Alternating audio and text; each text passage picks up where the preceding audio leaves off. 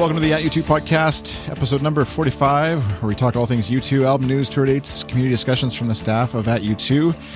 Welcome to our pop episode, pop popisode, pops, whatever. Let's bring on some guests. Pop popcast, yeah, there you go. Bring on some folks to help rescue me from my own dumb puns here because it's, it's later than usual when we record, and so we might be a little punchy, a little poppy tonight. So uh, first up in the list is Sherry. Welcome back, Sherry. Boom cha, y'all. And Marylinn. Howdy. and Ian. Hello. And uh, you all failed, except for Sherry, once again, the, the memo that I didn't send about having a pop related or album related, uh, what would that be, catchphrase or introduction phrase or something when I introduce you. Um, and Becky will be joining us at some point later in the show when when she gets here or there, whatever. So um, before we just to stop the emails, we are going to do a passengers episode, but it's not going to be. We're going to stay with the traditional albums uh, for now, and we will do passengers, extras, B sides, all sorts of other stuff eventually. But uh, we thought we'd. I guess I did. I didn't even actually ask the committee, the podcast committee. I just made up a rule that we're going to do the uh, official albums first, and then uh, we'll settle everything else after that. If no new album has dropped by then. As Better late oh, than that's never. putting some pressure on. we'll see. Larry, do you want us to talk about passengers? Really? there you go. so you know what we're going to do this time is uh, we we're all the ask at U2 questions. So you can normally you can send in questions through Twitter and comments and stuff for the show if you use has, use hashtag ask at U2 on Twitter. And uh, but this time all the questions and comments were related to either songs or the whole album and, and stuff like that. So we're going to just jump right into the roundtable discussion and skip all the preamble that we normally do. So might only be a two hour episode tonight instead of the usual four or six hours, whatever we are. So uh, I got a memo from Matt. So we're no, I'm just kidding. We didn't really get any memos. We don't have memos. We just have Slack. But um, so if you're just joining us, if this is your first episode because you love pop and hate everything else by U2, welcome here. First of all, we're doing an album by album discussion. We started back on episode 34, 10 episodes ago. So if you go to goodstuff.fm slash ATU2 slash 34, that'll be where Boy starts off and you can follow along as we go. So we're up to pop. So anybody have any thoughts on uh, just where like where U2 was at when pop was released it was the mid 90s late 90s i guess depending on how you look at it um, at mysterious days had commented songs like please wake up dead man gone etc suggest such a dismalness was the band in a state of despair if berlin inspired Achtung baby do you think miami inspired pop so um, were they actually in miami for the whole recording or was it kind of like part of the that's sort of where they landed for a bit of the recording, kind of like how the album sort of record elsewhere, and then they end up doing the final stuff in, in Dublin back home. Anybody know? Couldn't They tell were- you. they were all over the place. They were in Dublin for a period of time. Uh, they were in Miami for a period of time. They were also down in Cuba. Um, that's where some of the um, the photos from the pop photo shoot took place. Uh, but they were really disjointed with the recording of it. They were bouncing back and forth between Howie B and Flood, and and um, uh, they kept asking for an extension because the album just never felt finished. And so when um, when the record label guy would show up at at the studio, and uh, uh, Matt has a really good interview with Marc Marot where he goes into it, and we'll put the link in, into the show notes.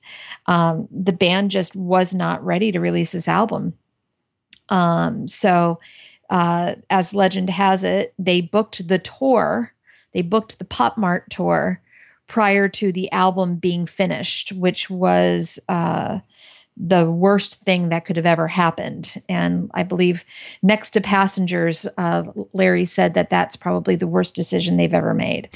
So um, it put them in a bit of a pickle that um, here they are releasing the album at the same time as as them uh, them announcing a tour. I mean, the album came out uh, March second or third. The tour was announced on, of all things, Ash Wednesday uh, at a Kmart in Midtown, New York City, in the women's lingerie section of all places, Naturally. which they thought was kind of tongue in cheek, but nobody got the joke. And so from that point on, the tour announcement came before the album came out. Um, and then you also had the discotheque video that was not a very U2y kind of thing. And people were really confused about the band. So I think the band was confused. We all were confused. Media certainly didn't get it. Um, and so thus began the legend of pop, which we'll get into in a little bit. Wasn't uh was Larry this is where Larry had some I mean he's had back issues but like wasn't he gone for a while or something he was like be, he was injured or had to get surgery or something anyways and so I don't know maybe this is urban legend and probably is a lot of it is urban legend but you know where he's gone and so then they bring in electronic uh, dudes and dudettes or whatever who are helping you know fill in the gaps so they can you know do, using remix or using loops and stuff like that more Yeah. uh, and so then, you know, I, I could understand Larry coming back and being like, "What the, Larry is like, going do on?" I here?" still have a do I still have a job here? This is my band after all. yeah, So I think I think that added to a little bit of the tension as well. yeah, definitely. Yeah, I know. I remember, uh, and and you guys can jump in here too. When uh, sort of seeing the discotheque video and being with friends over and and finding it on the web or something, or maybe on they're going to preview it on in Canada here, like uh, Much Music, but. um and watching it with friends, being like, "Oh, the new U2 single or video or whatever," and like, and everybody in the room just came, kind of being like, okay, I, I don't know what to do with this. Just like you said, it was kind of like I you dig the I dug the music for sure, and it was just kind of fun. But then the video was like, okay, are we? This is like over the top, kind of making fun of themselves or the industry or whatever. And yeah, just like you said, I you kind of didn't know what to make of it and and how to sort of in a sense justify U2 to your friends at that moment anyways for me um, but maybe Marylinn how, how about you do you remember when the album was released and sort of what your initial thoughts were going into it Um, I actually don't remember when the uh, album was released. Uh, I didn't come to pop until 2001. So um, I know I'm a great U2 fan, right? Fan of the year. Um, I uh, I had gone back to work after I had my son in 2001. Um, it was right after 9/11. It was a, a week later, and um, somebody at work had a mixtape of U2 songs, and um, you know, I was a casual fan. Uh, I went to all the shows because I, I knew they always put on a good show. Um, and I think All That You Can't Leave Behind just came out. And there were some songs, there was a bunch of songs from that um, CD on there, on that mixtape. And there were a bunch of songs from Pop. And I didn't know the songs. And I was like, what? There's U2 songs that I don't know? Where, where have I been? So it took me it took me a couple years to find pop, but then once I did, so I didn't I didn't hear of any of that. right Uh, I didn't know anything about the tour, all the issues they had, all the scheduling of the tour before the album came out. I didn't know any of that. I just uh, I found the album and then I started listening to it and I was like, oh my god, where has this been all my life? this is my album. Nice. So That is a blissful way to experience pop. yeah It was, any of the and it was just like, you know, I heard. Uh, I think uh, on the mixtape was "Please" and "If God Will Send His Angels" and maybe one or two other ones, and I was just like, where has this album been all my life? I love this album. It's just so.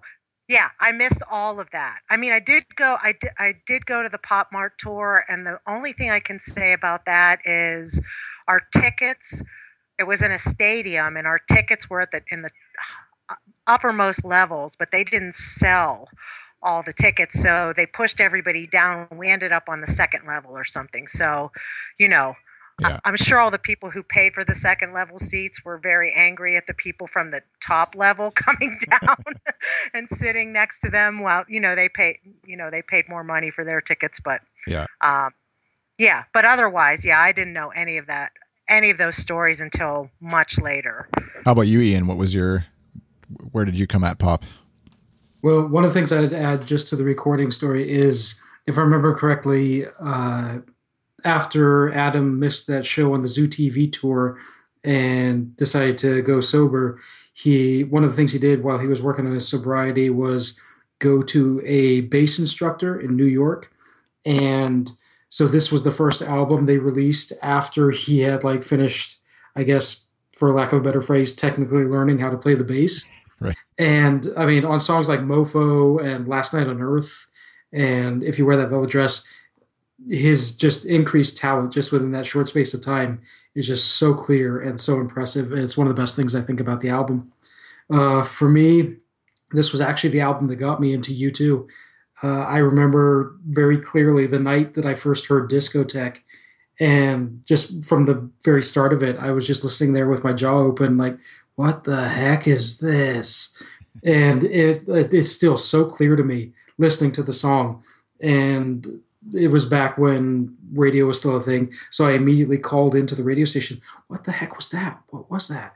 And they said that's the new U2. And so as soon as it came out on single, I bought the single and I remember buying the album. It was the first time I'd ever bought an album the day of when its release.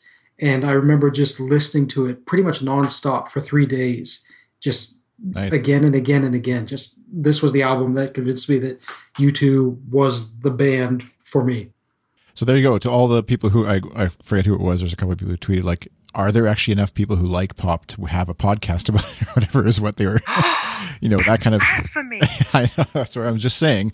Here are in the flesh. They do exist, and I, I count myself one of them as somebody who definitely likes pop. Not all of it, but uh, definitely likes pop. Um, there are people who do enjoy it. I remember re- hearing that too somehow about um, Adam. I think Larry too taking like drum. Larry lessons. was up in Boston. Yeah, and just like the it, it kind of blew me away. And obviously musicians do this all the time, but just the idea that here's a successful band and the the instrumentalists are going to take lessons again, and how would somebody approach that? Like here's you know as a teacher or whatever. And obviously there's lots they can learn and stuff. But I just remember at the time thinking like, oh wow, that's so crazy that they'd be taking lessons. I'm sure um, Bono went in for lots of lessons and songwriting training as well. well. he had less. He had voice lessons from Chrissie Hynde, didn't he? Right. Round Unforgettable Fire. Yeah, exactly. Yeah. So um, the uh, Pop, Pop was the first album that I did a launch party. Um, oh, nice. For that was uh, was for the Boston area fans to begin with. Um, and we did it at the Paradise. Um, we were lucky enough to have Carter Alan come out for it, and there were about 300 of us all doing the uh, the uh, uh, uh pop launch uh, a couple days before the album actually hit stores. So that was my first foray into it was actually helping promote the album. oh, nice. That's fun. fun way to, so you got to actually hear it before the, the whole album was released, anyways, which is pretty cool.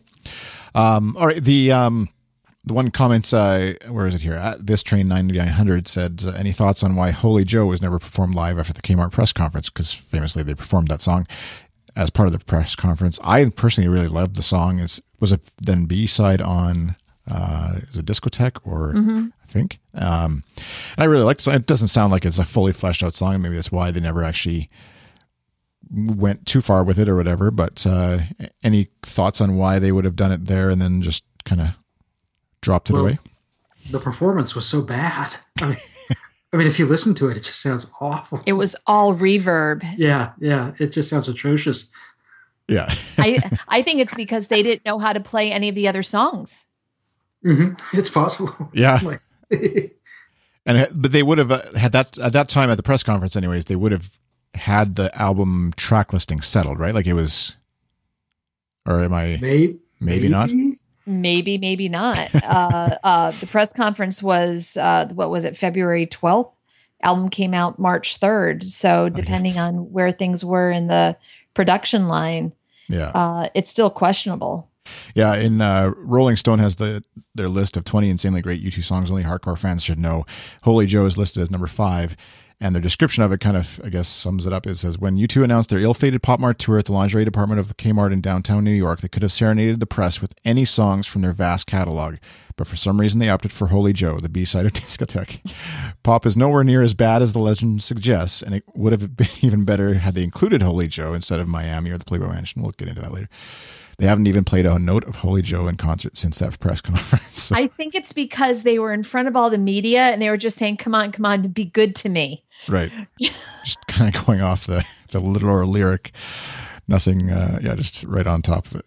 But I don't uh, know. Like for me, the uh, Edge's bridge, the guitar in that just sounds so much like even better than the Real Things bridge. Yeah, uh, for me, it just the song sounds pretty derivative. It doesn't sound like that original for me. Yeah. All right. Well, we got had a few comments from some listeners uh, just about the album as a whole. That we'll just read off a couple of them here, and and then we'll get into the song by song discussion of the of pop. But uh, at Matt McGee, uh, frequent caller into the show. we haven't answered his call tonight, I guess. But uh, if U2 had stuck with pop songs more in their live shows, would the album have eventually become more loved by fans? Which is an interesting theory because you know, famously, at least for me, anyways, it it's uh, often through the live versions of songs that I hear, I start to really fall in love with them, and and as they, you know, obviously keep it in their catalog, on their live show catalog, uh, more fans find it if they didn't hear it in the first place. But what do you think? Is there is there a reason why pop is kind of the? I mean, we talked about some of the reasons or difficulties they had recording it, but is that why the album then is kind of looked at upon lesser, I guess, with by some fans? Do you think? I have a theory about um, pop and the way that people react to it. I think there's a lot of revisionist history going on with the way people um, think of this album because of the tour and because of the disaster of the tour and the disaster of that uh, Kmart appearance um, and um, the show in um, Las Vegas, which I guess some of you guys were at. Sherry, you were at that show, right? Yeah. Yeah. So, um, but I thought, I thought, especially um, when they were touring around with the Claw for the 360 tour, I thought the pop songs would have been just absolutely perfect for that stage setup because it was a big stage and these are big rock songs. Um, and I thought that was a missed opportunity. And I, I do think that if they played these songs more in concert, uh, people would have a better um, feeling about the album. Um, this even this late in the game. So I, I'm always sorry that they don't play anything from pop. We usually get a little snippet here and there. You know, they'll throw something in. Um, that 360 stage, I thought that was the perfect vehicle for, you know, Gone or any of those big hard rock songs, and they just they missed it. Such a good opportunity. Yeah. And and I would be curious if Matt was talking about tours in general or if they played more of the pop songs during the Pop Mart tour. it kind of goes, Uh, yeah. Because for Pop Mart, the band struggled with with uh with certain songs. I mean, Do You Feel Loved was dropped after what the seventh show. Um, they struggled with staring at the sun because they couldn't replicate what it was like in the in, in the studio. So they tried it three different ways out on the B stage. Um, none of them worked, in my opinion, except for acoustic. But when they ever tried doing it with the bongos, it, it just it was just wrong on so many different levels. Um, th- that because the album, at least in North America, wasn't being played on radio to the extent that it should have. The first leg of the Pop Mart tour sold based on it just being U2. Then, when it came back to North America for that third leg, they really struggled with selling tickets uh, to the point where there were shows down in Florida where they were in stadiums with 60,000 seats, but only 20,000 people showed up.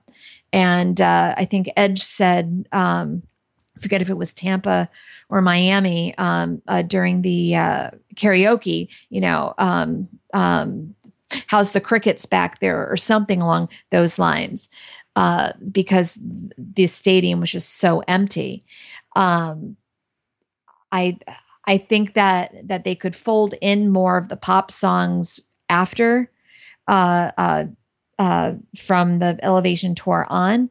But I think there's a part of of of this album that the band would just like to forget about.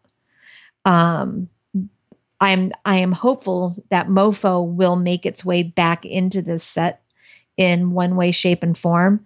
Um, and when we get into some of the other uh, um, song by song stuff, there are elements that that could work. Um, but I just think that pop is is is an album you either love or you hate. There is no in between. Yeah. Yeah, it's probably just a lot of it, just like technical, musically or whatever, technically difficult to, to reproduce because of so much else that was going on, and they hadn't quite sort of grappled with how to reproduce that electronically and whether they wanted to bring people on tour with them exactly as they do now and playing under the stage and stuff like that. Which I guess they did a bit of a Zoo TV, but um, yeah, the there's a funny comment from at J J, J Wabicker. I don't know how to say it. He says, I'm a huge defender of pop. He has an article that he links to an open letter to Bono regarding the underrated gem pop, which he says, Dear Bono, I know you're still embarrassed about getting stuck inside that giant lemon, and goes on, and we'll, we'll link to it in the, in the show Good notes. old Oslo. and, uh, which is their kind of own, every band has to have their spinal tap moment, and they got theirs. So, um, but, uh, he says, I, we know it's underrated, but maybe also as relevant as ever. Uh, at Sharoff's mentioned, uh, I love the pop album, so sexy and emotional.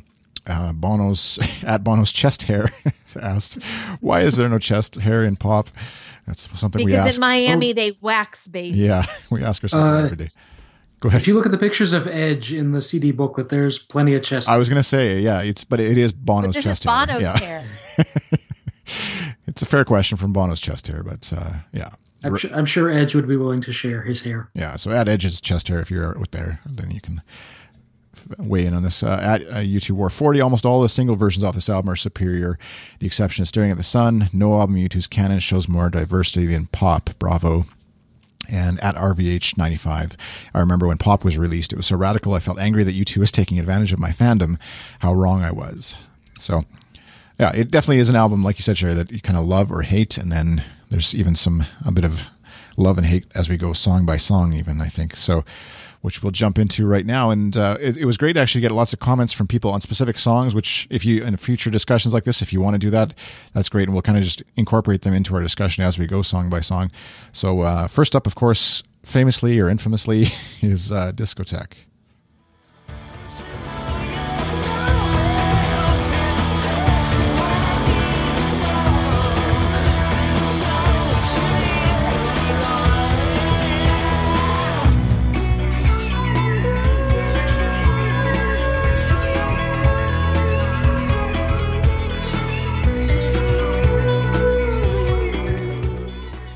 I hope that that's actually Adam's bass, like that when the music drops, but there's just the bass line there, which is there's not it's not too complicated. But uh, I sometimes wonder if it actually is Adam or if it's just like you know it could be the producer doing a quick thing there that Adam actually didn't technically record or whatever. But um, I just love the the feel of it. I remember in my I was actually dri- I remember driving my parents' car because they had a better stereo and putting that song on and and uh, yeah, just really loving the dynamics from quiet to loud.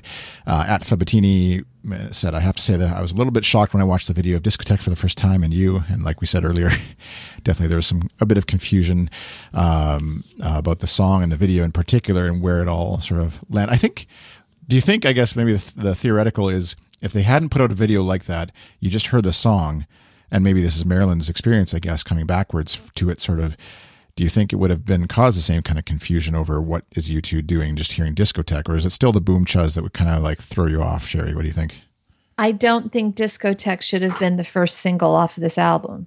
yeah um, and the video is so ingrained. Um, um, they they even played off the video in concert when they came out onto the B stage and launched the the encore with it live. Um, it's it's it's got a catchy beat. You know that they were still very much into the club culture at that point. there are several remixes of the album uh, um, uh, version of this song. There are several remixed videos of it that were uh, designed for um, the video systems within clubs. Um, it it didn't sound anything like U2, which is their signature trademark, I suppose. But I just think that the video shot themselves in the foot, Yeah, or I, vice versa. yeah. I honestly, I, I couldn't agree. I couldn't disagree more. Sorry. Uh, this was this was the song that got me into U two. This was the song that convinced me that, like I said earlier, U two were the band to follow. U two were the band that talked to me. Um, looking at the videos for like even better than the real thing and Lemon and Numb, uh, I don't. I've I've always wondered how people were kind of shocked by the discotheque video and how like disco-y and kitschy it was just because i mean for me it just seems like it's a very clear progression from what the videos they were doing on Achtung Baby up through this and yeah i i don't have enough words for how much i love this song it, it's it's what convinced me to be a u2 fan Nice.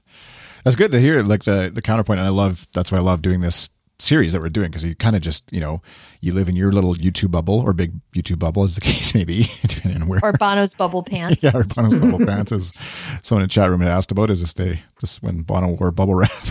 Yes, yes, it is definitely is. Um, but yeah, you, you yeah, it's it's good to to sort of get outside your bubble wrap pants every so often and see. Well, it's also it's also interesting though too because if you're thinking about um, Zooropa being a very European sounding album with a lot of European themes, when you have discotheque leading off the the next album and it's the first single off this next album, I don't know how many discotheques there are in in the states it seemed to me to be that that continued tie-in with with the European side of things. Um, but yet they were focusing their energy and their efforts on North America for the promotion of of the album. So once again, I think that that's where that disconnect came. Yeah, it is. That is an interesting point, just because of the the yeah. You wonder if they had launched the tour, let's say, or whatever in in Europe instead of in the U.S., which yeah, what how things might have gone over differently uh, and things like that. So, uh, all right. Anyways, we've got, to keep moving. Uh, Do you feel loved is the next track.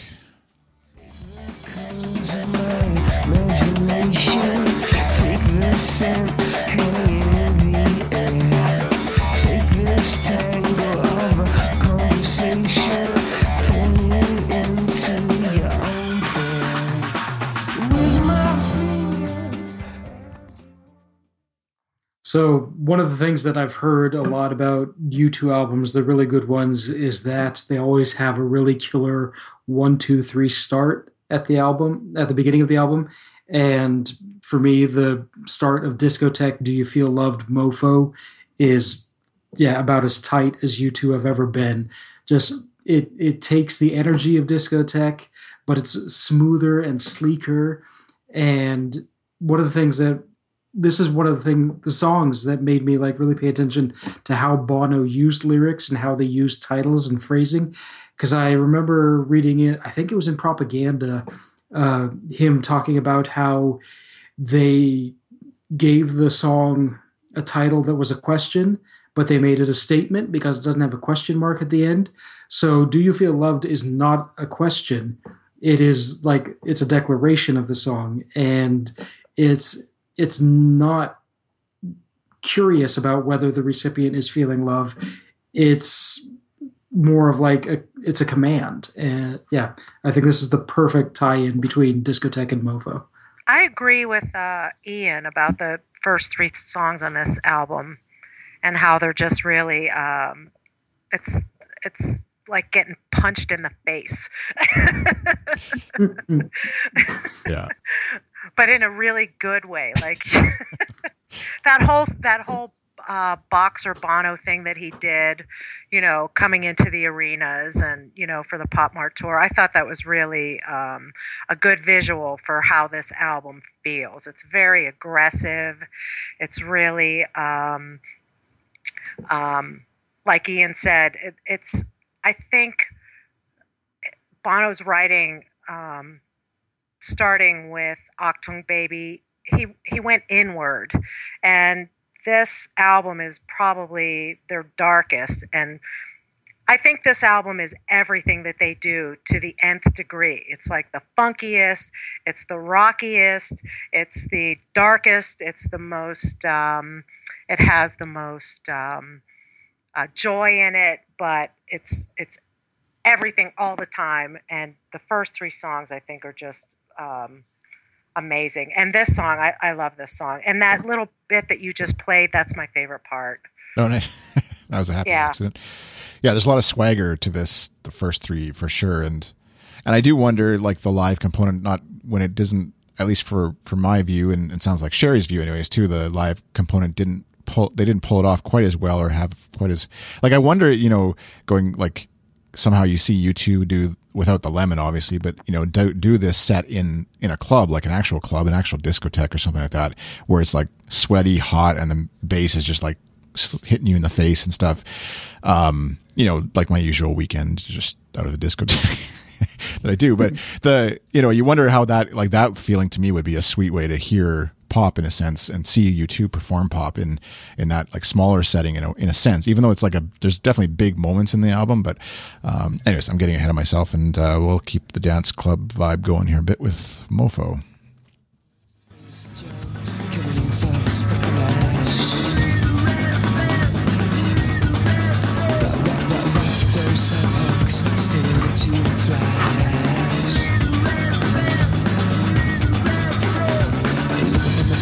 Jesus, under the to the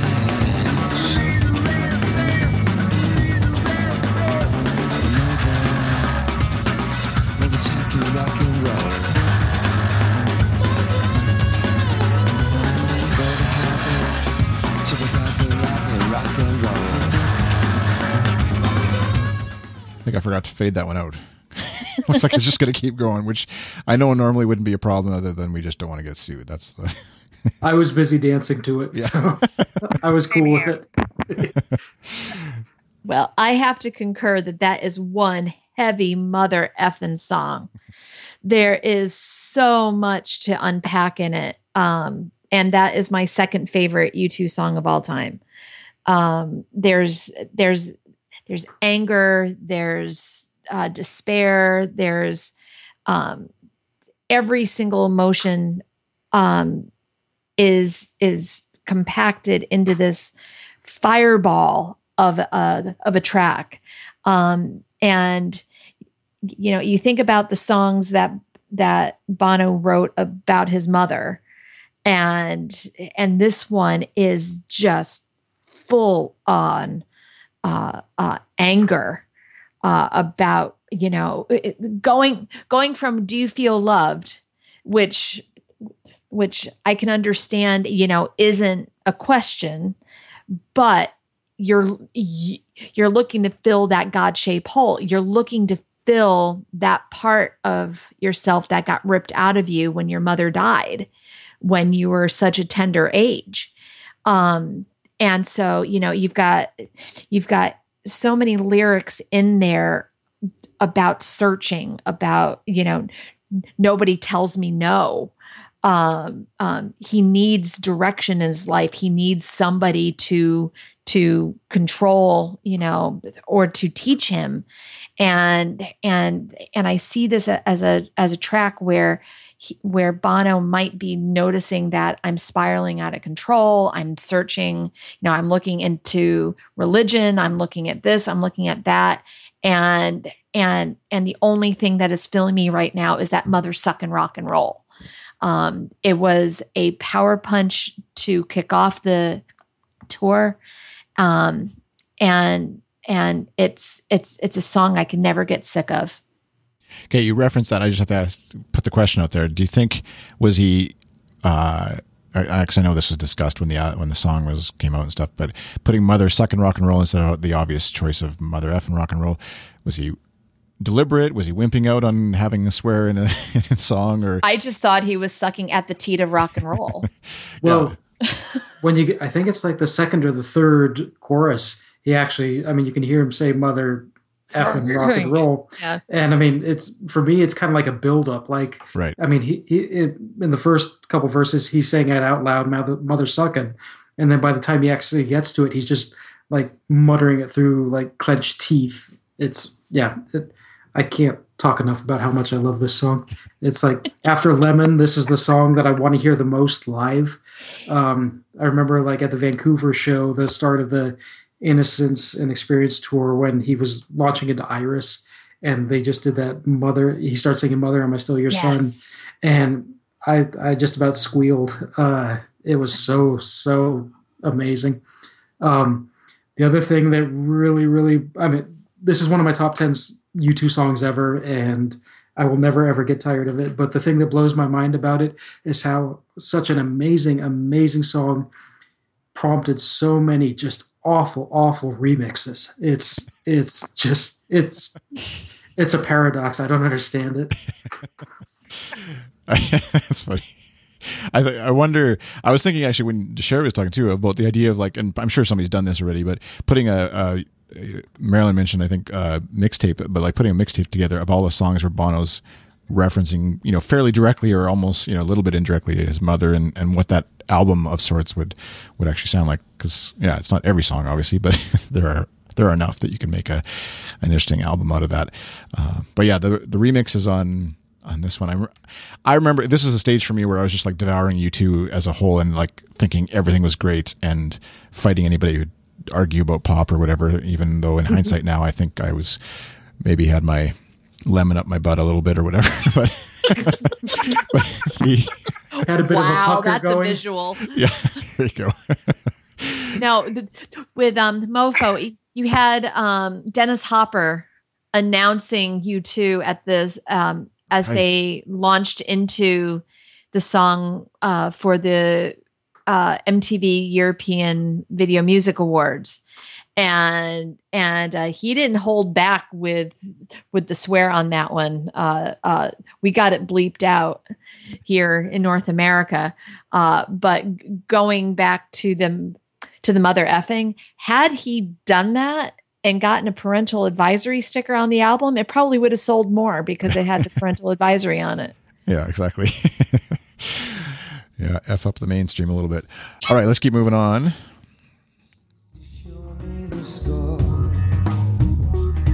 Then they put Jesus in show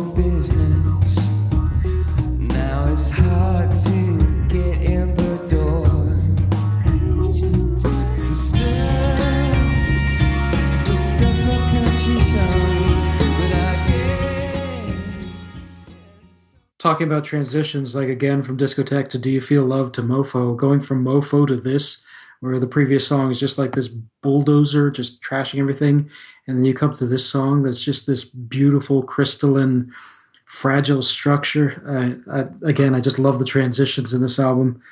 Um, this is probably like the clearest example of how much better the single versions of the songs Yeah. were Yeah. than the album versions where they moved the bridge a little later in the song and they changed the ending up and what they ended up with in the single version is truly one of the most beautiful songs U2 has ever done. They did a phenomenal video with it Yes. and it just the Las they filmed it in a diner in Las Vegas, and it's just all these people as, all sped up coming in and talking to Bono, and he's obviously not listening to them, and they're not listening to him, including when the band shows up and sits in his booth, and then to top it off, they didn't play it much on the Pop Mart tour, but the first time they played it, they started off with just this quiet, just guitar uh, bit from the edge and Bono singing over it. And then when they launch into the song itself, it's just this beautiful, shimmering, like gorgeous piece of work. And I think it's unfortunate they could never f- quite figure out how to make it work because just the bare bones of what they had at that first Las Vegas show, just I still listen to it. It just sounds so beautiful to me. this was the one song that got me through 9-11 Hmm. because you know when the cartoon network turns into the news every single station was broadcasting news about the tragedy. And the only station that I could even fathom putting on was Cartoon Network, just to get away from it. Um, you know, does love light up your Christmas tree? All of those different things, and and just thinking, you know, uh, uh, the call out to say, God, where where are you? Where are your angels? Where where is everything? Why are we in this predicament? Um, and and and so you know that was four four years later. Um, I love how you you phrased it as being a crystalline song. It's it's it's the perfect uh, um, uh, paradox to the first three songs. Yeah, it was actually for me the memory of it. I was actually buying the single version. Uh, I found the the single uh, in Dublin because I happened to be there, and that's when it happened to come out. And buying it there and bringing it home and stuff, and, and listening to it for the first time, and I forget where some hostel or something that I was in, um, and uh, and just feeling like this cool connection to you know the band obviously and being in Dublin, and I don't think they were there at the time or anything like that. I wasn't. I wasn't uh, savvy enough to start stalking them seriously at that point, but but being aware of that, I was in this place where they potentially had made this music and and hearing it and and the single version too, like the like you said, Ian. I think it's probably I, I, don't quote me on this, but it's on a podcast, so I guess you can. That I think it's the best like bridge back into whatever chorus or verse wherever they go uh, in a song that U2 has done. At least for me, emotionally, uh, whether musically is you know up for debate, but um, just the the way the build back into the song and stuff is is awesome and um, yeah something i don't think they've replicated since but um, let's uh, yeah let's keep I mean, I could just Marylinn. We haven't heard from you, but do you have? A... well, I was just going to say, I think this song, uh, the placement on the album is a necessary deep breath. Yeah. Uh, from those first three songs, and uh, every good DJ knows when to slow things down so that people don't drop over while they're dancing. So, yeah. All right. Next up was uh, Staring at the Sun.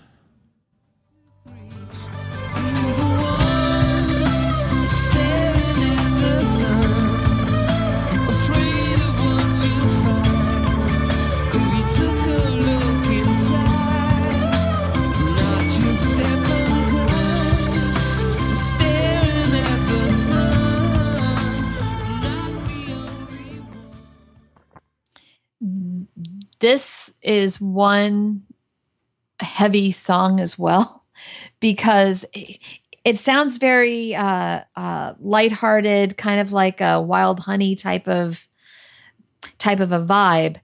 Uh, but you start off the the song about you know we're just uh, um, you know, stretching on the grass and you know, stuck together with God's glue. That's a very clever way of of uh, um, uh, describing whatever you're doing in the grass type of deal.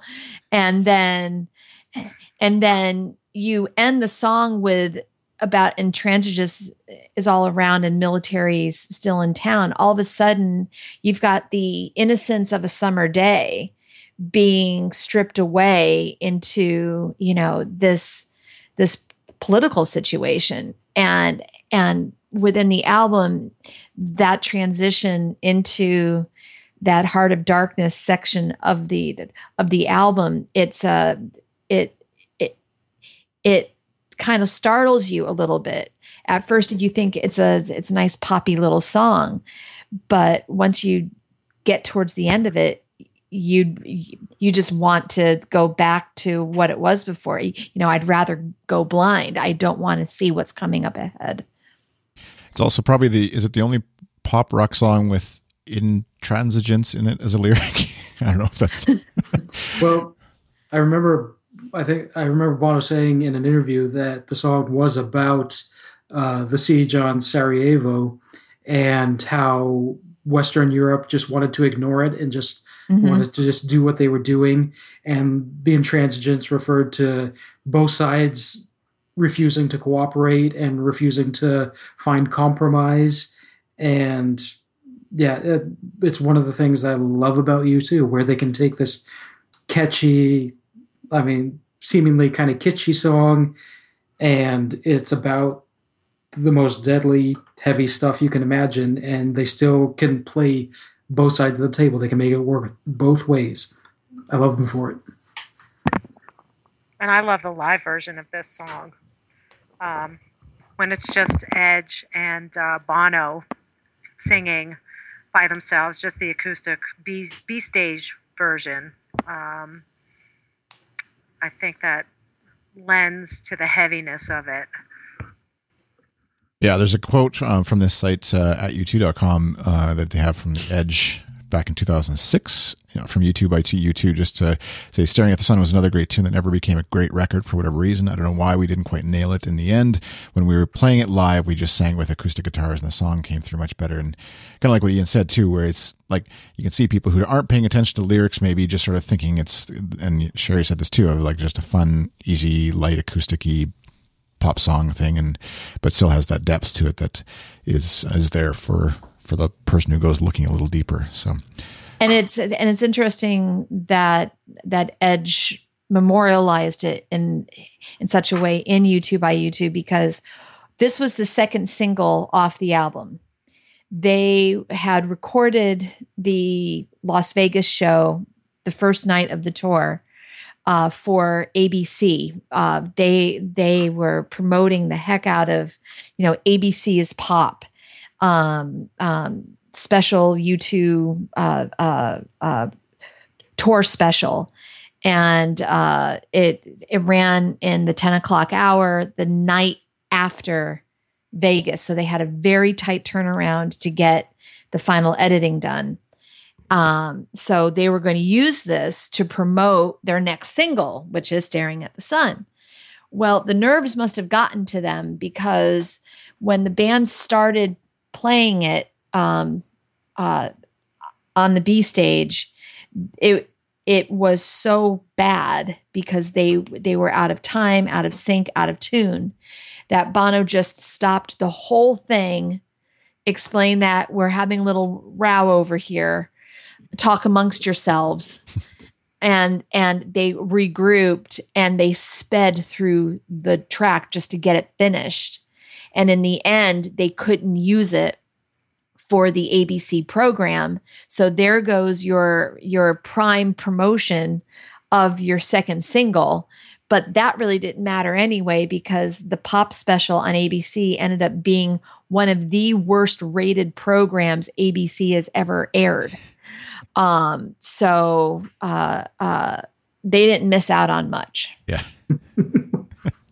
I remember watching that you mentioned Dennis Hopper too, wasn't he? He was part of that. Like it was kind of this like yes, he was. He was introducing stuff, and then the band was they were showing clips. Or uh, yeah, it was a weird kind of yeah, just didn't uh, didn't play well on back in the home TV land. Anyways, that's for sure.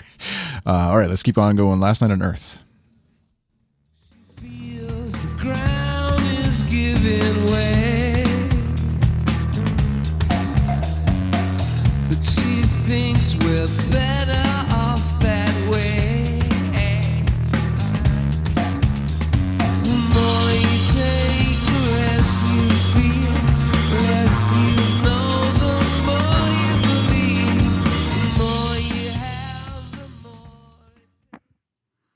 So I know the song is called Last Night on Earth, and I don't know, for me, the initial response is kind of like, oh, it's maybe apocalyptic, or maybe the person who's living the song is going to die.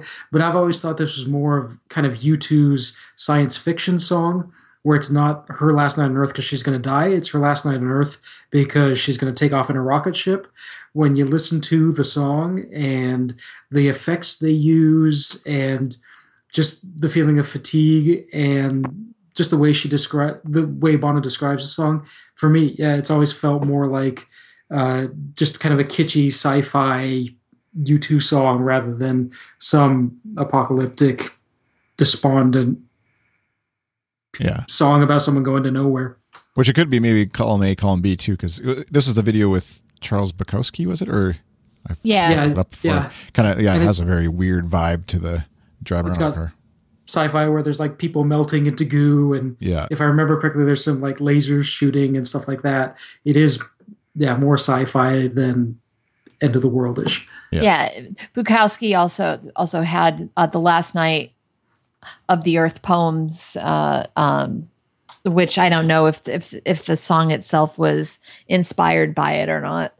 Well, wasn't wasn't he on that Pop Mart special? Because I remember I watched it as I was getting into U2, and that's the one part I still remember him reciting some poems in the middle of it. Uh, I, I think he might have done the Thanksgiving poem um, uh, for the Zoo TV tour. Gotcha. Was that was that um, Bukowski?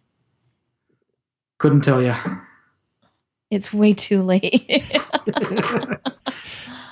Someone can uh, can send us in send comments in if they if they want to correct us on anything that we're doing here. But um, I, I think the I was going to just say to Ian to your point the the line that's in the I forget if it's the bridge exactly or wherever, but she'll be dead soon, then she'll sleep. Kind of points to the fact that maybe it is death of some sort, but it could be. I mean, who it doesn't. It's not worth debating how literally we should take a lyric by Bono.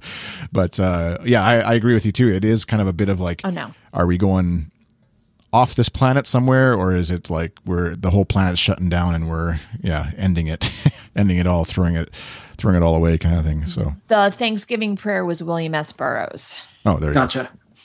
all right so save that email folks for the next one.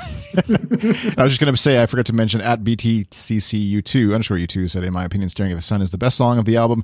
At the first time i didn't like pop but now i really like it. And then uh, at u2 war 40 for last night on earth said the end of last night on earth live is absolutely u2 kicking. Are we allowed to say? Took us. took us Arse. arse? That's the, Arse. the us approved uh, censor approved version of a donkey. Anyways all right let, before we're really gone let's keep going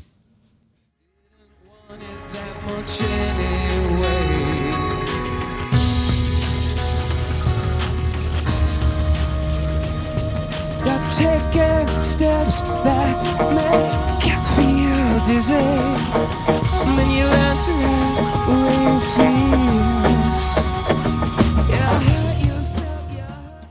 Speaking of gone, um, this is a, a a track that took different meaning uh, once uh, Michael Hutchence passed away. Mhm. He uh, uh, Bono in concert would yell out to Hutch, Hutch before uh, uh, just diving into Gone, and and it was at that point when he really put so much emotion into the performance um, that for me it it um, overrode the album version. Um, but it's it's it's such a a uh, once again it's it's another one of those heavy tracks that that just make you um, feel the pit of your stomach um, and it, it and it's a thinker yeah and uh, just in the chat room spice uh, asked who's hutchin it's michael hutchinson Hutchence is a lead, former lead singer of of uh, INXS australian band who uh, killed himself committed suicide or died in in uh, 97 97 yeah. Um, which yeah is why. I, I looking at u2.com on, on this album or the song anyways on their their own database and I should check a cross reference at u2's just to make sure it's accurate. But they the last time they performed this is 2001 which I hadn't I it feels like the song they would have like I think uh, Marylinn you were saying earlier like feels like a song they would have performed more recently than that. Um, but uh, yeah Marylinn do you have some gone comments Yeah, I think this song. Um, I think this is a, a big fu to everybody, from Bono to everyone. Um, uh, you know, I think he. I can feel some kind of frustration uh, in these lyrics from him. Um, uh, maybe he's tired of defending himself. Maybe he's, um, you know, sick of having to explain himself and what the band is doing. And I think, especially this song, is just like, you know, screw you guys. We're going to make the music we want to make. We don't care about what you think. Um, and and like Sherry said, I, I think there's a lot going on within all these songs. I think there's so many layers, but I always look at this like, um, you know, uh, sort of a start of a fight. you know, like if you want to challenge me, go ahead. I'm already gone. You know, like go ahead and challenge me. I'm I'm done with you. I'm gone. It's really funny that he's saying, you know, you can keep this suit of lights. And what was he wearing during uh, the 360 tour uh, at the start of the encore, um, e- either during uh, Hold Me, Thrill Me or um, Ultraviolet? He was wearing a suit of lights, Yeah. you know. Um, Another Uh, missed opportunity. They definitely should have done this song during that tour.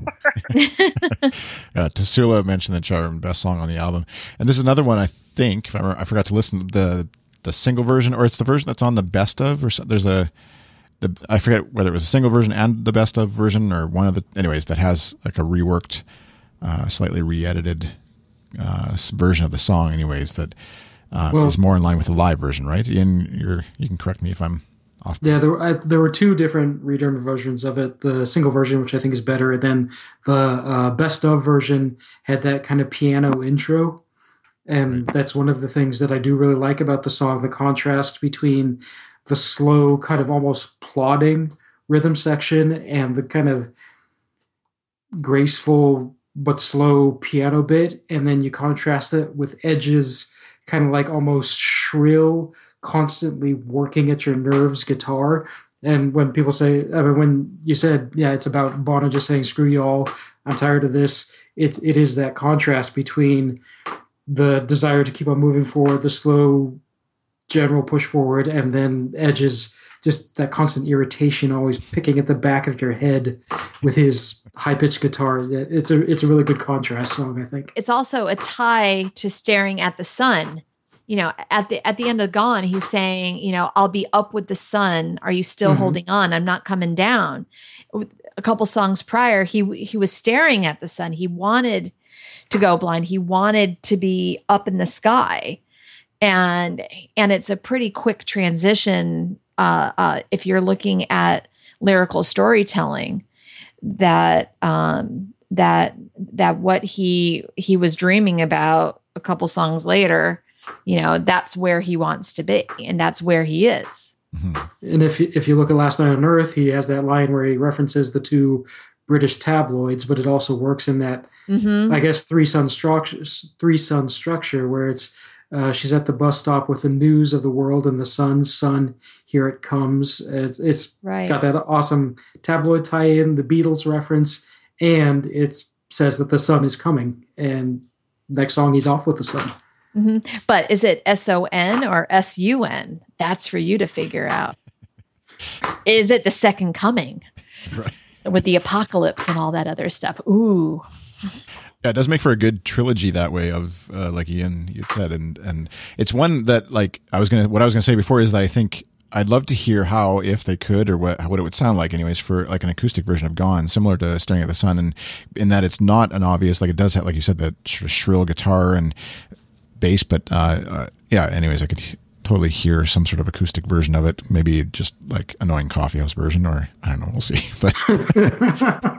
something for the uh, uh, the At U2 cover band to work on someday. Uh, all right, uh, let's keep on going south down to Miami. Freshman, squeaky clean, she takes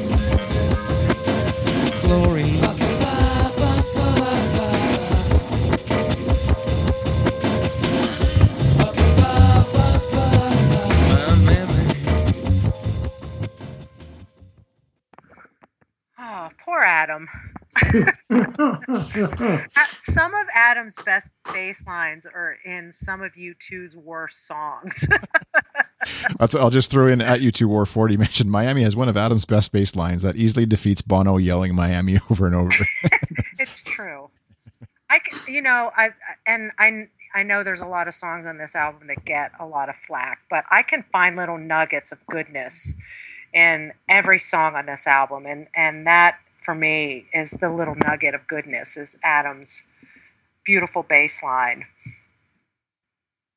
yeah, I think I, I what I find in this one, I love that too, and and then also just the again, I keep like the swagger that U2 has or Bono, I guess if you want to look at it that way in the lyric and kind of just the way his playfulness and like Ian reference, just kind of there's a lot of smart stuff. I mean, there's some really kind of cheesy throwaway lyrics in it as well, but just kind of the the fun he's having with lyric. It's not you know Achtung Baby one kind of lyrics all the time or whatever by any means, especially in Miami. But um, yeah, the the sort of fun they're having with the music. It didn't necessarily pan out commercially, but uh, it seems like a a lot of fun. And at, at Stu likes drums mentioned, which is maybe why he doesn't like this song. He said, "Who is responsible for Miami making the cut as an album song? Worst song on the album for me." Which I love. Just the again the dichotomy and the the extremes that U2 fans go to. So, two things. I would say the line, we can make something beautiful, something that wouldn't be a problem. Um, I think that line in and of itself redeems the entire song. It's a, it's it's just so like sleazy and sweaty and kind of gross. And I can just see someone in Miami saying that so clearly and for me it just makes the song. But then secondly earlier there was the reference where's the chest hair? This song is like chest hair turned into music. It's it's it is just that gross and sweaty and just kind of peeking over the like unbuttoned shirt. That that is what this song is I I cannot get Allen Ginsberg's reading out of my head on this. When the when uh uh just after the Kmart um album launch, MTV followed U2 around um for the day or two and they ended up on a rooftop in New York somewhere where Allen Ginsberg was sat outside wearing his winter coat and winter hat uh, reciting the lyrics to Miami. And there's just something about Allen Ginsberg saying, My mammy.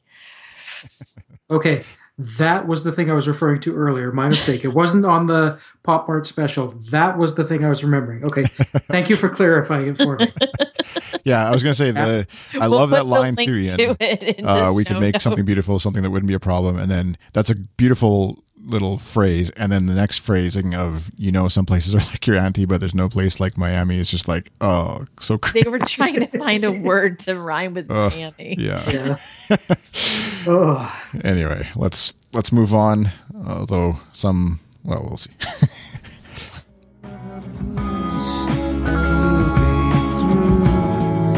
Yeah,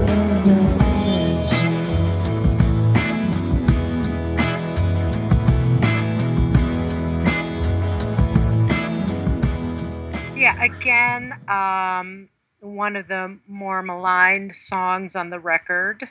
Um, but I, I kind of like the song. I, there are a lot of throwaway uh, lyrics on the song, but there's that beautiful little bridge uh, near the end um, that redeems the whole song for me, where he says, uh, "Then there will be no time for sorrow. Then there will be no time for shame."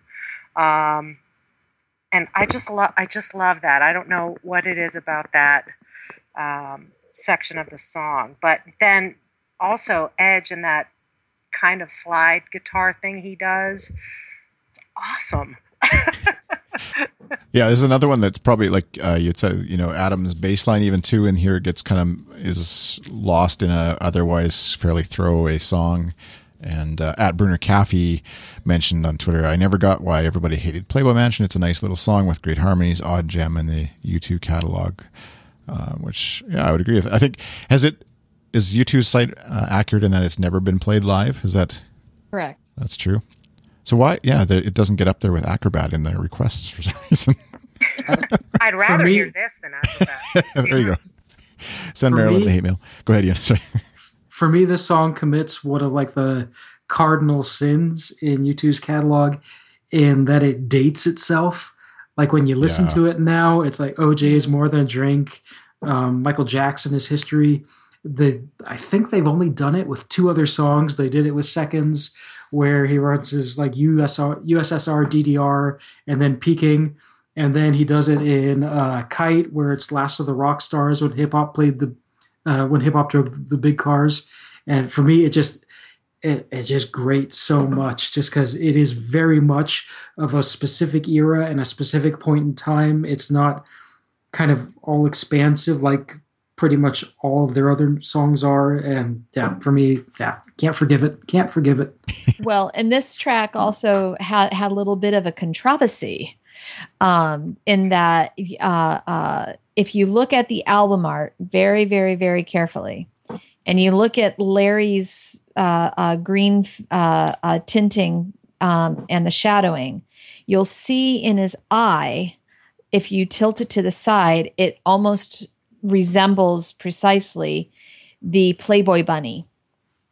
Whoa. And so when the album was first released, knowing that there was a track on it called The Playboy Mansion, there was talk in fan circles um, that that there might be something more to it, given that Larry's eye has the Playboy bunny in it. Now, um, um, I don't think that uh, Hef ever tried suing U2 on it, uh, uh, but it was it was one of those little hidden Easter eggy kind kinds of things, um, uh, linking the track with the album art. I don't Once know. you s- I think once you see, like- sorry, I was gonna say that's some Larry folks just staring too long at Larry's eyes. I think, but sorry, go ahead, Ian.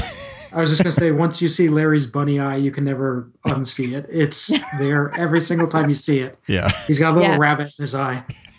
Yep. yeah. Well, you will. You can continue to debate that one, but uh, all right. Let's uh, let's move on to if you wear that velvet dress. You. It's a daylight that gets me through. We've been here before. Last time you scratched at my door. I'll say first of all that uh, the there's a version with Jules on the Jools Holland show or from Jools Holland. I forget where it was, but the Jools Holland album "Best of Friends" featuring Bono and his band, full band, doing this song. If you haven't heard, is worth tracking down and taking a listen to. Um, and I think for me, this song is just like the it, it is is like a bit of a lost gem in that it's a U2 at their sort of slinkiest and I don't know if it's sleazy or not. It's certainly yeah in the ballpark of of that, but um, I I didn't know what to make of it as a song, but uh hearing the sort of other versions they've used it in, in since then, uh, and like I said, the Jools Holland version, um, kind of reignited the song as an interesting song to listen to. But uh, anybody else with Velvet Dress thoughts? I've always thought this song was almost kind of like ethereal, kind of phantasmal. Like it's it's not really about uh like people. It's about more like kind of platonic concepts. It's just it's so seductive and so kind of just happening happening in the middle of like a glowing Um, almost undescribable night it for me it, it kind of goes beyond just like human concepts of like seduction or like lust or whatever it's it's yeah just kind of more this like platonic ideal of a seductive song Yeah, it's that interesting phrasing. Looking at it again, of we've been here before. Last time you scratched at my door, the moon was naked and cold. I was like a two-year-old who just wanted more. yeah it's kind of yeah. it's like I don't usually, you know, the kids don't. Yeah. Anyway, kind of just puts your head in this weird space. But go ahead, Mary. Uh, I'm going to disagree with both of you men. Mm. You go, Marylinn. You go. Seriously, this is not a sleazy song, and it is not uh, platonic in any Oh, I- way, I- shape, or form. i never i never said it was sleazy i think it's i think No, it's a no, I beautiful think song Chris said it but- was. Yeah, she's Oh, disagreeing okay. with both of us Okay. I'm collectively. disagreeing with you Oh. both. Okay. Um, this is a very sexy song, and I think most women who listen to pop will probably skip over the rest of it just to get to the song. And uh, I actually need to go take a cold shower now after listening to it. um, I I I I adore this song because I feel like Bono is doing his best imitation of um, Frank Sinatra, like the crooner, Yeah. and he's um, and I think he pulls it off really well. I think it's just a really uh, beautiful song. Um, it's a quiet song, and the picture of Larry in the booklet on that page um, just adds to my feeling about this song. I mean, Everybody, go get your little booklet out of your CD. Just make sure you take a cold shower if you're going to go take a shower. yes, yes. It encouraged too many ladies to wear velvet dresses to the concerts. Maybe. Too and many. he would and and he would pull them out of the audience to sing to during this when it was part of the uh, B stage encore. With- Um, but I was always captured by the very last verse about tonight the moon is a mirror ball. So so it sort of uh, uh, ties back to discotheque. Light flickers from across the hall, but it's this line: "Who'll catch the star when it falls?" If you if you think about Bono being the star when he finally falls off of his pedestal, who's going to catch him? So so I've always looked at this song as a very personal uh, uh, song for Ali. Oh, interesting. Yeah, and I'll I'll I'll definitely just uh maybe maybe I'll just edit out my comments. the chat room is, is saying things like unbearable, exploding hotness. Yes, yes, pull me up on stage and roll around. so it, it was in, in in fairness to me, I was put on the spot. Becky uh, is is not here. She was supposed to take the lead. I'm sure she would have had something equally uh, interesting to say as Wait a as minute, Chris, are you wearing a velvet dress right now? Maybe, and that's why I haven't snapped any pictures of. So, All right. The two other things I Save would say. Ian. I, I think I think the bridge is one of the most again like to tie in with all, uh, if God will send His angels. The bridge is one of the most beautiful things U2 have ever done. Just hearing that like chiming, as Bono says, that silver end of the guitar that Edge finds, and just Adam's bass rumbling underneath it. It is just so beautiful. Um, and then the other question is, what does Bono whisper at the start of it? Because it sounds kind of dirty. I'm sure Marylinn for has listened to very know and you to but- find out. yeah. Yeah. I think he says something to every something different to every person that hears it. Larry's my favorite. So how do you, bearing all that in mind, I guess, where do we, how do you segue from that into uh, into please properly? Because it feels like quite a juxtaposition of of uh, songs. But uh, anyways, we'll we'll try to do that right now. Just peel off the band-aid. yeah. September, streets capsizing, spilling over down the drain. Of glass, splinters like rain. You could only feel your own pain. October. You're going from the lust of if you wear that velvet dress into the reality of please.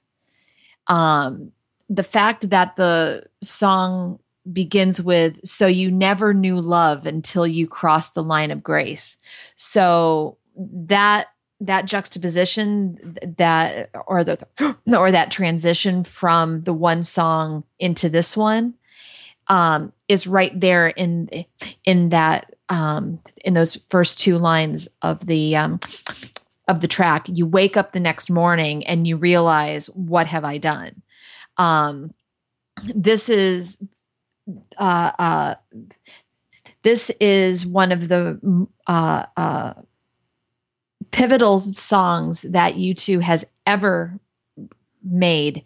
It takes Sunday Bloody Sunday, um, takes the anger of Sunday Bloody Sunday, and and it presents a a um, a very mature uh, argument to why there needs to be peace. It's it's no longer saying you know how long to sing this song. It's just you know it's not necessarily begging, but it's like you guys have got to get it together. We've got to find this common ground.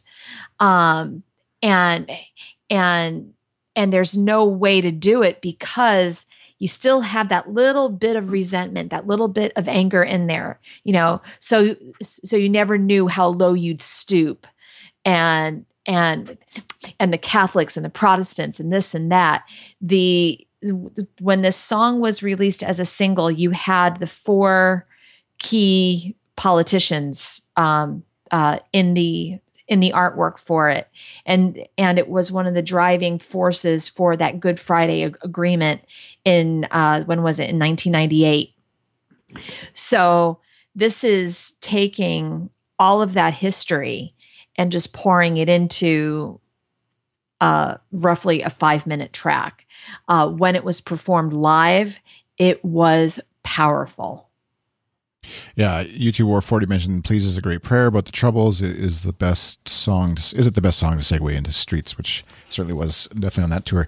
Um, and, uh, and again, if, uh, if for whatever reason you haven't found yourself to picking up a copy of the Pop Heart Live EP, definitely worth grabbing just for that very reason. Please going into Where the Streets Have No Name. And then, uh, it also has two songs from the my first U2 show, uh, which was the Pop Mart show in Edmonton in '97. Um, so, but yeah, for me, this song is uh, both like there's a pol- political and the like we've said many times already on this episode of of U2, but then musically as well. The it's kind of to me like. Uh, now hear me out. It's a, it's a little bit like Zeppelin's "Stairway to Heaven" or Guns N' Roses' "November Rain," where it's like a this song that builds to something and has a like this massive outro, um, and and and sort of one of U2's songs like that in their catalog that they can do and um, is Edge is literally on fire as Bono has proclaimed many times, but actually is on this song and and just the uh, the yeah I love all the melodies and and guitar lines floating throughout this song and um, the band as a whole coming together. Uh, it's it's the one definitely the song on this album that I go back to time and again, regardless of whatever mood I'm in, especially noodling around on a guitar or something like that, and trying to. Um, it works great as acoustic version as well, and, and, it's fun to play that way and and sort of hear. Not that I don't think U2's ever done an acoustic version of it, but um, so Well, they- yeah, They did do that stripped down version after 9/11 on Mhm. uh, Right. Elevation tour. Um, for me, yeah, just two things come to mind. Uh, it's another example of where the single version was so much better than the album version, and secondly, um, there's just a series of lines in this song that truly convince me that I mean anybody who like doubts pop just needs to just look at the song again and Bono is truly one of the greatest rock lyricists in history. Just these lines. So love is hard and love is tough, but love is not what you're thinking of. Mhm. Love is big, it's bigger than us, but love is not what you're thinking of. It's what lovers deal, it's what lovers steal. You know, I found it hard to receive because you, my love, I could never believe. Just oh, just what he does with that. It's yeah, it gives me goosebumps, honestly. I, And the video like- is very emotional. yeah, I just wanted to say that I feel like um, the lyrics. He's really just calling, calling you out.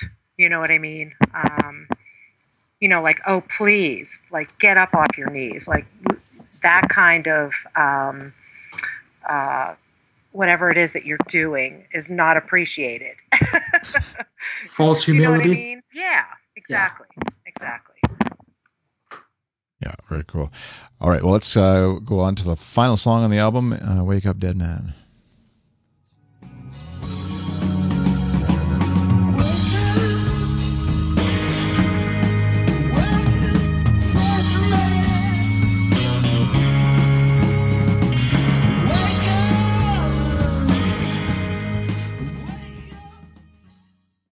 So I wrote a little bit about this song in an off the record a few months ago about uh, how it's one of kind of U2's dark corners, along with songs like Corpse.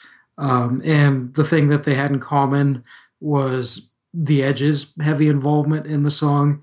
Evidently, he wrote a lot of the song, wrote a lot of the lyrics in the song, and just the way Bono's voice, the effect that's put on it, it makes it sound like it's in such a contained, claustrophobic space, like a crypt or a coffin or something like that. Uh, it's the song where I mean they they have that little hint of the f bomb in Mofo, but this is the only song where they've ever dropped a full on f bomb. But I can't imagine a more appropriate place for it. And then you have um, I think it uh, what was it? I think it was Romanian or Bulgarian, uh, like uh, folk songs in the background. Just that's the wailing that you hear behind the uh, main lyrics of the song. It it's it's so angry and so sad and so trapped and so kind of despondent. And what I really really find fascinating is this is the song they finish up pop with just this horrible trapped contained like miserable little song and then the song they open up all that you can't leave behind with the next album song that comes after this is this massive expansive beautiful day. And just the contrast those two bookends. It's as if yeah he- i love it. I love it. It's as if Bono found Prozac. exactly exactly. Or he got out of the coffin and finally got a bit of sun again. Yeah, there you go. yeah Got out of the discotheque and yeah. yeah yeah. It's one that i feel like uh like it works in terms of the, like you sort of described the scenery, scenery of it almost and the production works in that sense but it, as a, as a, just a standalone song it feels like it it hurt it suffers from overproduction and over because there's a very beautiful song in there that given you know even the if you would wear it if you would wear the velvet dress kind of style production it could work really well. Not copying it exactly but just that style um, it could work really well as well. And uh, especially just the lyric and, and the sort of sultry bono uh, the way he sings it almost um, through this but yeah muffled kind of like you said coffin sounding or whatever. Um, and it, like I guess said it works in the in terms of the album and as a, a great way I think artistically to end the album with that style of production but um, yeah, just in terms of uh, as a song, it feels like it gets lost in it a bit, uh, and a, a better song on its own, anyways, was was there to be found. But uh, we'll have to wait But what's day. also interesting is is the um, EPK, the um, electronic press kit that was released um, to preview pop prior to it coming out. Um, they featured um, discotheque at the beginning, and then there was this really wacky, wonky transition, and the rest of the EPK is "Wake Up Dead Man." Um, was it a good choice to sell the album? Probably not. Um, it it just felt very weird to to uh, uh, use a good chunk of this track to promote the new U2 release. You know, um, uh, and it doesn't sound very poppy. You know, once again, just like Achtung Baby, it's a it's a it's a silly sounding title for for a really heavy album um, it carries over with with this particular one. Um, the line "Listen as hope and peace try to rhyme." Listen over marching bands playing out their time. You would have the Orange Day Parade or the St. Patrick's Day Parade, where you would have the the um, the religious factions playing their marching bands. Um, uh, going through the streets and and and that memory of of of mine from back in 93 when I was in Glasgow for um, um, for a uh, college trip and I witnessed the Orange Day parade and the marching bands um, I'm thrown right back there about you know he, here uh, uh, Bono's singing about, you know, we need help here. We need uh, peace. We need, you know, once again, God, where are you? This whole album is screaming out, God, where are you? Um, you're not in anywhere I'm looking for. Where are you? And then referring back to Achtung Baby, this was uh, one of the lines from my favorite of the Achtung Baby outtakes, where I, I know, don't know the song ever had an official title, but you could see where it was going to become uh, The Flying Lady with the Spinning Head. Mhm. And partway through the song, Edge just starts singing, Wake up, wake up, dead man, and just keeps on repeating that in right. one of the choruses. And then I think Wake Up Dead Man was one of the lyrics or one of the song titles that was hidden in Zooropa's Static on the back of the cover, along with Mhm. If God Will Send His Angels and Hold Me, Throw Me, Kiss Me, Kill Me. So you could see it was a concept that had been with them and Edge in particular for a long while before it finally showed up on pop. Right.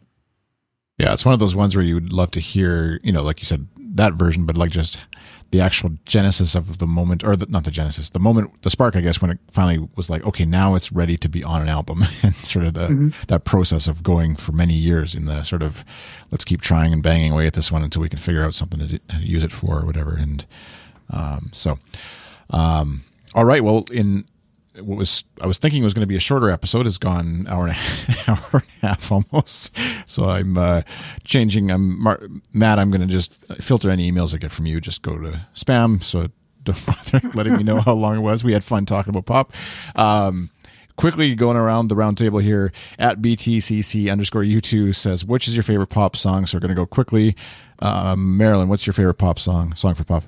Oh, um, I'll say my favorite song from pop is, uh, Please. Hey, Sherry Mofo. and Ian. Mofo, not even a contest.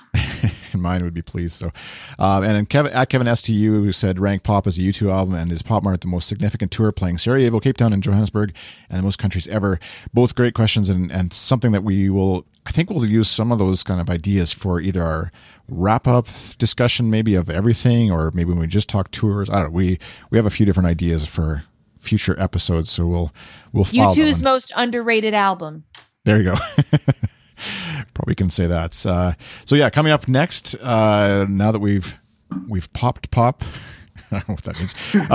Uh, all that you can can't leave behind is the next album that we'll be discussing, and uh, and we'll be doing that here. And uh, we record this live. If you want to tune in, some sometimes usually we record live. Goodstuff.fm slash lives where we record it, and you can find past episodes at goodstuff.fm slash atu2. You can follow the uh, U2 crew on Twitter at atu2 and facebook.com slash at u2com.